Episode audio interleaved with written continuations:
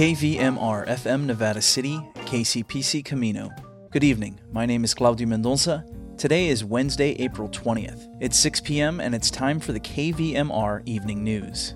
The Oroville Dam is in the news tonight. The earth filled dam on the Feather River was the site of a press conference held today where Governor Gavin Newsom talked about how his administration plans to respond to the ongoing drought.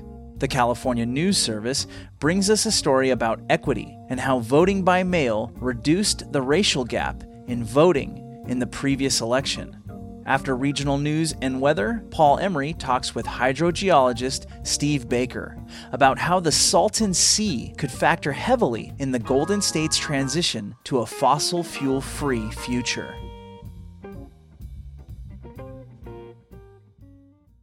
This is the California Report. I'm Alex Hall. Governor Gavin Newsom visited the Oroville Dam yesterday to talk about the ongoing drought and the state's plans to address it. As North State Public Radio's Alex Stutson reports, California might need to shut down one of its largest hydroelectric plants. Governor Gavin Newsom gave the update inside the Edward Hyatt power plant, about 670 feet below the top of the Oroville Dam, while turbines whirred around him. He said he chose the location in part to highlight a key piece of the state's critical infrastructure built over 50 years ago.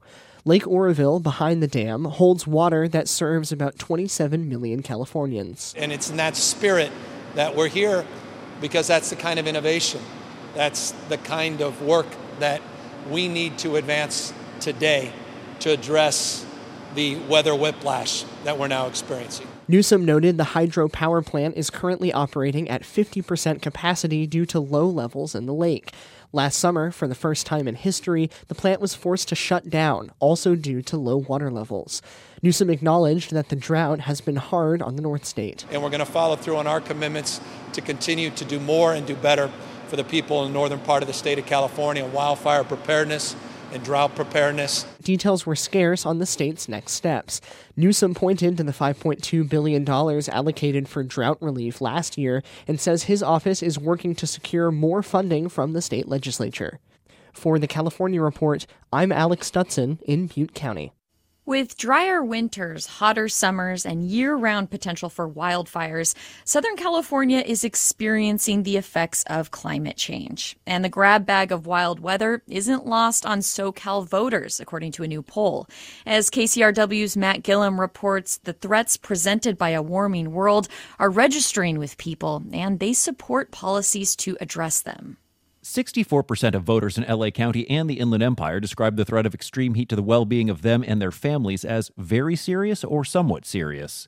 The poll out from UC Berkeley's Institute of Governmental Studies and co sponsored by the LA Times finds statewide roughly two thirds of voters believe the uptick in triple digit temperatures could impact their well being. Naturally, politics plays a role in perspective. Nearly 80% of California Democrats say extreme heat presents a risk. In stark contrast, just shy of two thirds of Golden State Republicans say soaring temperatures do not pose a serious health risk. However, the poll finds a majority of voters of all political stripes in the state support California putting restrictions on building new housing in areas at high risk of wildfire. As the state works to get more power from renewable energy sources, California voters were mixed on the scheduled shutdown of the Diablo Canyon nuclear plant along the Central Coast. Currently, nearly 40% oppose shuttering the plant, a third support the closure, and more than a quarter of voters say they're not sure. For the California Report, I'm Matt Guilhem. Across California, law enforcement agencies are under increasing scrutiny over using the DNA of sexual assault survivors in unrelated criminal investigations. Santa Clara County supervisors heard testimony Tuesday as KQED's Adhiti Bandlamudi reports.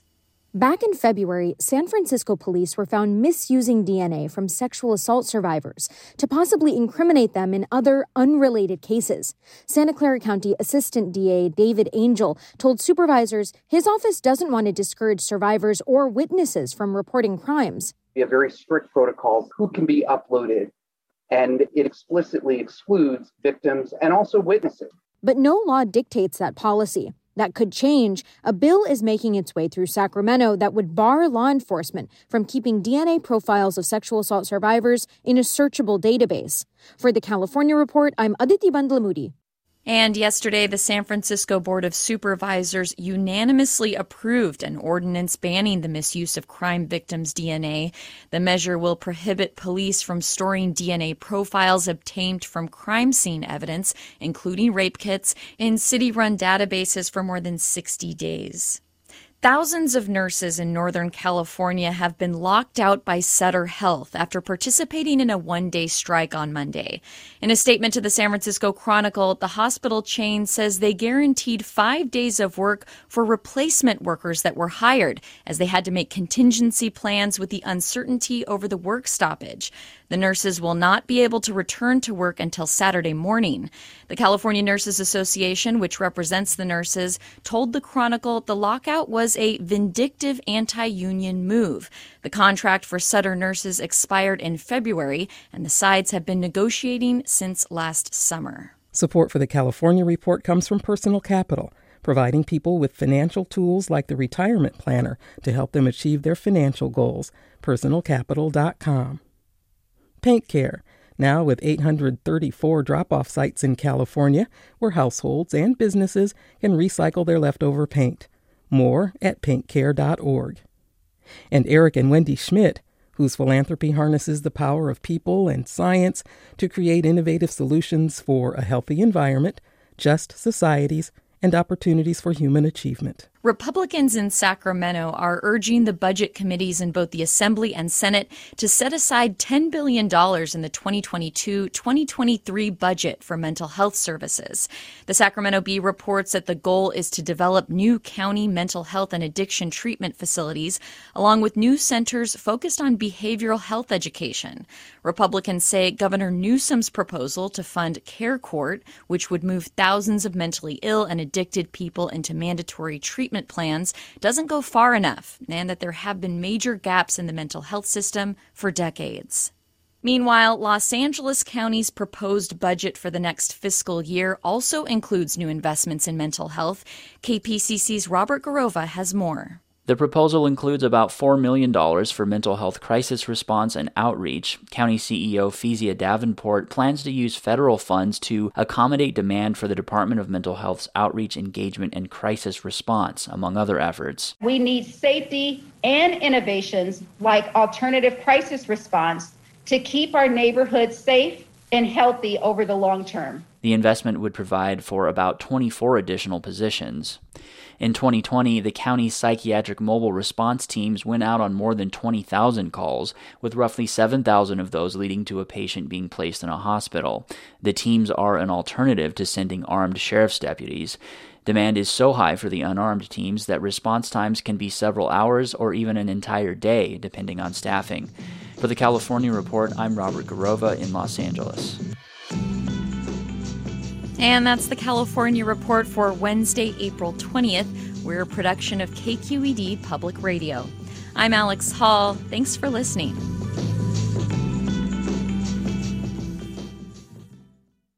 A new report published by the Public Policy Institute of California says that the pandemic era decision to send mail in ballots to all registered voters closed the gap between groups who typically have high turnout and those who are usually underrepresented.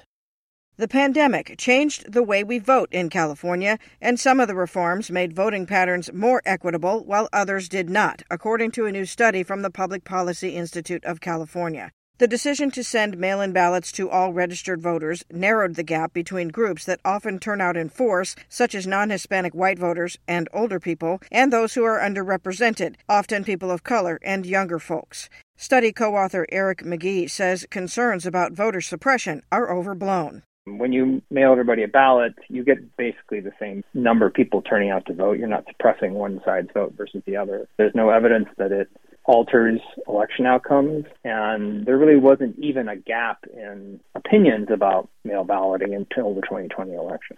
Deep Blue Oregon and Deep Blue Utah have been mailing ballots to all registered voters for years with very few irregularities and no partisan effect. However, in the context of a primary, the study found that mailing every voter a ballot actually worsened the turnout gap. McGhee says that while it elevated everybody's turnout, it raised turnout for white voters and seniors even more.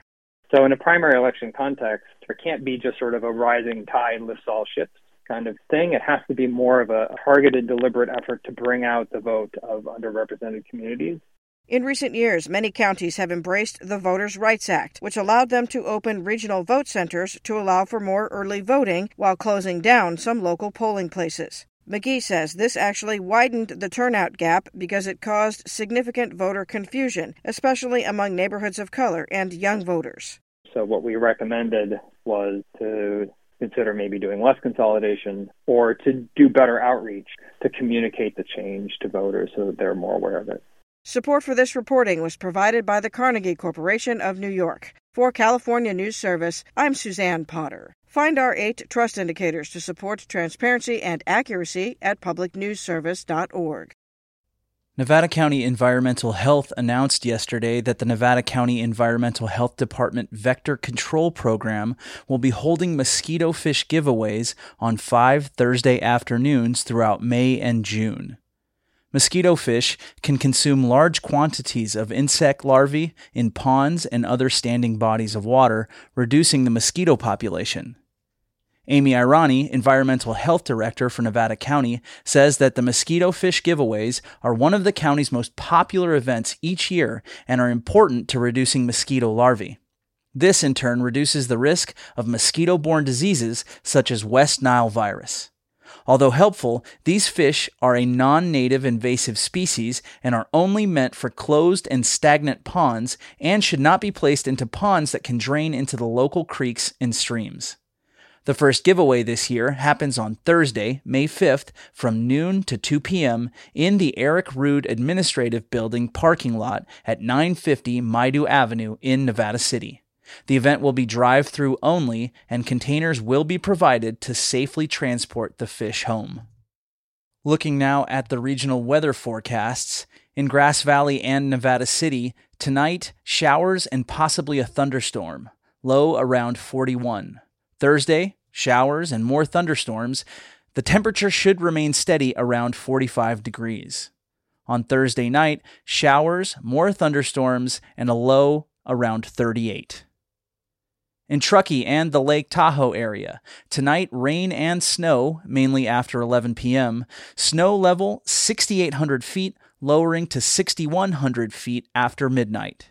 Low around 29. Thursday, snow before 11 a.m., then snow showers likely after 11 a.m. Snow could be heavy at times and a high near 38 degrees. On Thursday night, more snow with a low around 24. The Sierra Avalanche Center in Truckee has issued a backcountry avalanche watch for the greater Lake Tahoe area.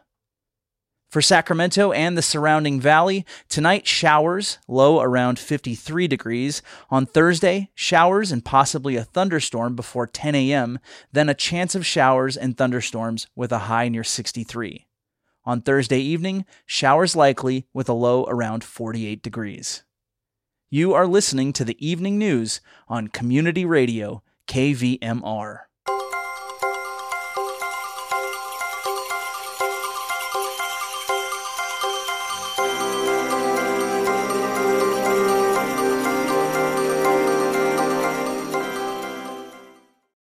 What was once a blight on the land is becoming a major source of lithium, the important component in batteries that power electric vehicles.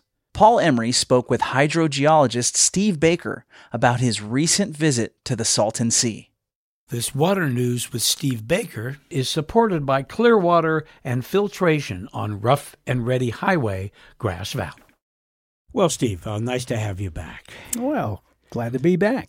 You know, this uh, war between Ukraine and Russia mm, yeah. has had global energy impacts. Um, so, weaning off carbon based energy is turning our heads towards electrifying our lifestyles without petroleum. Mm-hmm. Um, that's where lithium enters the picture. Okay, how does that relate to water?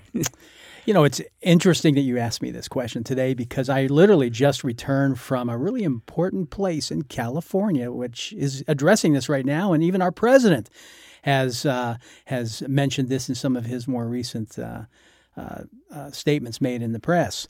Paul, I'm, I'm, I'm, referring to the Salton Sea. It's this. It's the largest lake in California. I don't know if people realize that. It's bigger than Lake Tahoe. It's about 35 miles long, 15 miles wide. And what's different from Tahoe, uh, Lake Tahoe, is that uh, this uh, Salt Lake Salton Sea has no outlet.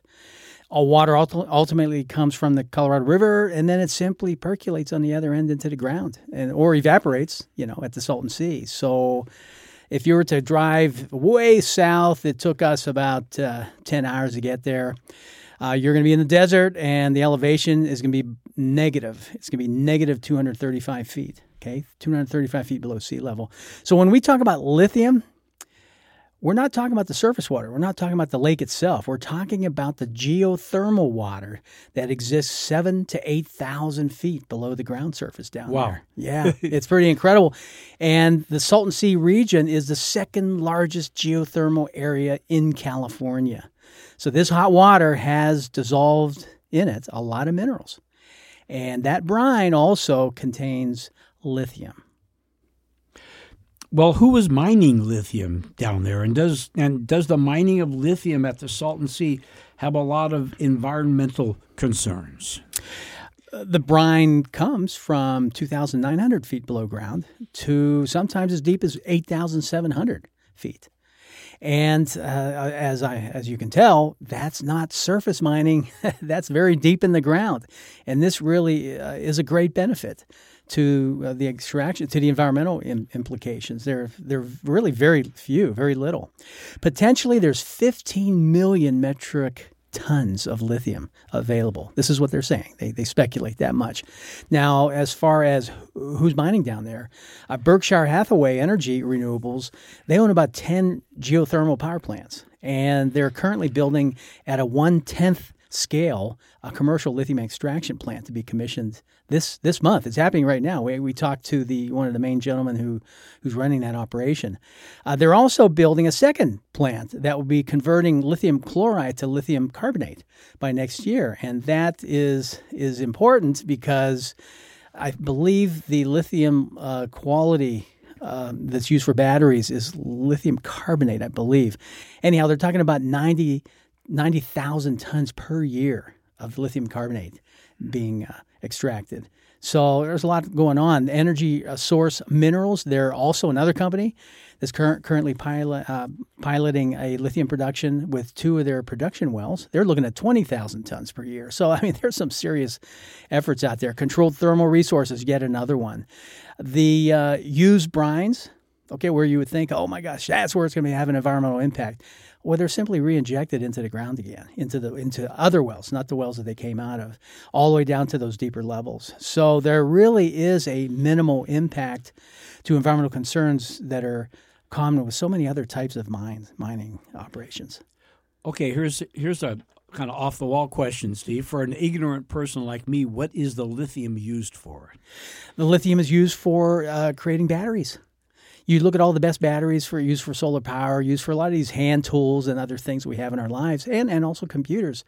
They all use lithium, every single one of them. So it's a very basic ingredient then for uh, switching over to storage of electricity. Especially as we move forward, the demand is going to accelerate hugely. And we're noticing that right now. You mentioned uh, Ukraine and Russia and the situation there. Uh, you know, Europe is very much uh, tied down to the petroleum coming from Russia. what happens when when we're tied down to the lithium that's coming from China and, and so many other other places? So where does uh, this lithium come from? Scientists aren't sure which of the rocks they're coming from. I mean, they they, they know it's there. To what degree, uh, they're not sure. They, they do have some other questions. Let, let me explain the geology real quick. Okay, the Salton Sea area is in a rift and it's caused. I don't know if you're familiar with it, but plate tectonics. We talk, we hear about that. The the U.S. the North American continent is a is a plate. consider that big piece of, of of terrain of terrestrial environment as as a big plate of rock. Now that rock is lighter than the oceanic plate, the the, the rocks that are at the bottom of the ocean. They're, those those plates are actually moving, and they they end up hitting each other. Uh, separate plates hitting each other over in the Salton Sea area, and when that happens, it breaks up the the uh, the plate, and that creates rifts or valleys. All right. Well, when that happens, and it's always happening to some at some uh, rate. Uh, at the same time, the Colorado River is bringing its waters into that area, and including the, the uh, sediments, and it fills it up. So for the last four million years, there's been this back and forth of water from the Colorado River coming in, filling up the rift, and then getting diverted to another area. In the meantime, the lake that was created from all that water and, and the deposits end up, the water ends up evaporating, and then it's going back and forth and back and forth and back and forth through the years. And uh, it's it's ultimately had a, a huge accumulation of of uh, of materials that had been evaporated, and what resulted is a very uh, salty brine type of uh, of uh, mineral left behind. And so this happened deep in the ground. And and then at the same time we have the plate tectonics going on, of course, and so there's always this heat, and uh, this material gets deep down into the ground and it gets uh, transformed, and so ultimately you have a lot of minerals and a lot of salts that end up uh, uh having within it concentrations of, of lithium and, and, other things. They're, they're not sure if the lithium is coming from the mudstones, okay, the compressed mud, or the rhyolites, which essentially is a volcanic granite. It's like a granite that's, that's, uh, it's volcanic, extrusive. It comes out of the ground, or it's, if it's the evaporites from just the uh, the evaporation of so many cycles of of river water that have planted themselves over in that area.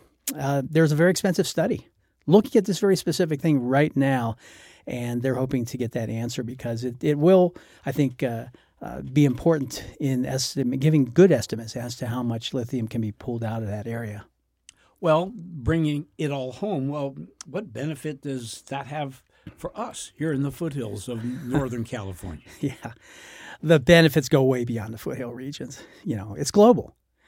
Uh, lithium is a main ingredient for batteries. We said that earlier, and and and right now, we really are dependent upon China, Australia, and uh, certain areas in South America, Chile and Argentina. So if we have as much as we think we have in the Salton Sea, we could be the provider of lithium for the world in the next many many decades, and that is of great value uh, for stability uh, of, of our particular lifestyles, but also for those living in other countries. Thank you very much, Steve. Lots of that's interesting stuff. That's good stuff. Haven't I love being about that. Love being there. Managing groundwater is Steve Baker's career and passion, and that has led him into working on all water sources and supplies. This has been another conversation with KVMR's water guy, Steve Baker. You can email him with your questions at water at operationunite.co.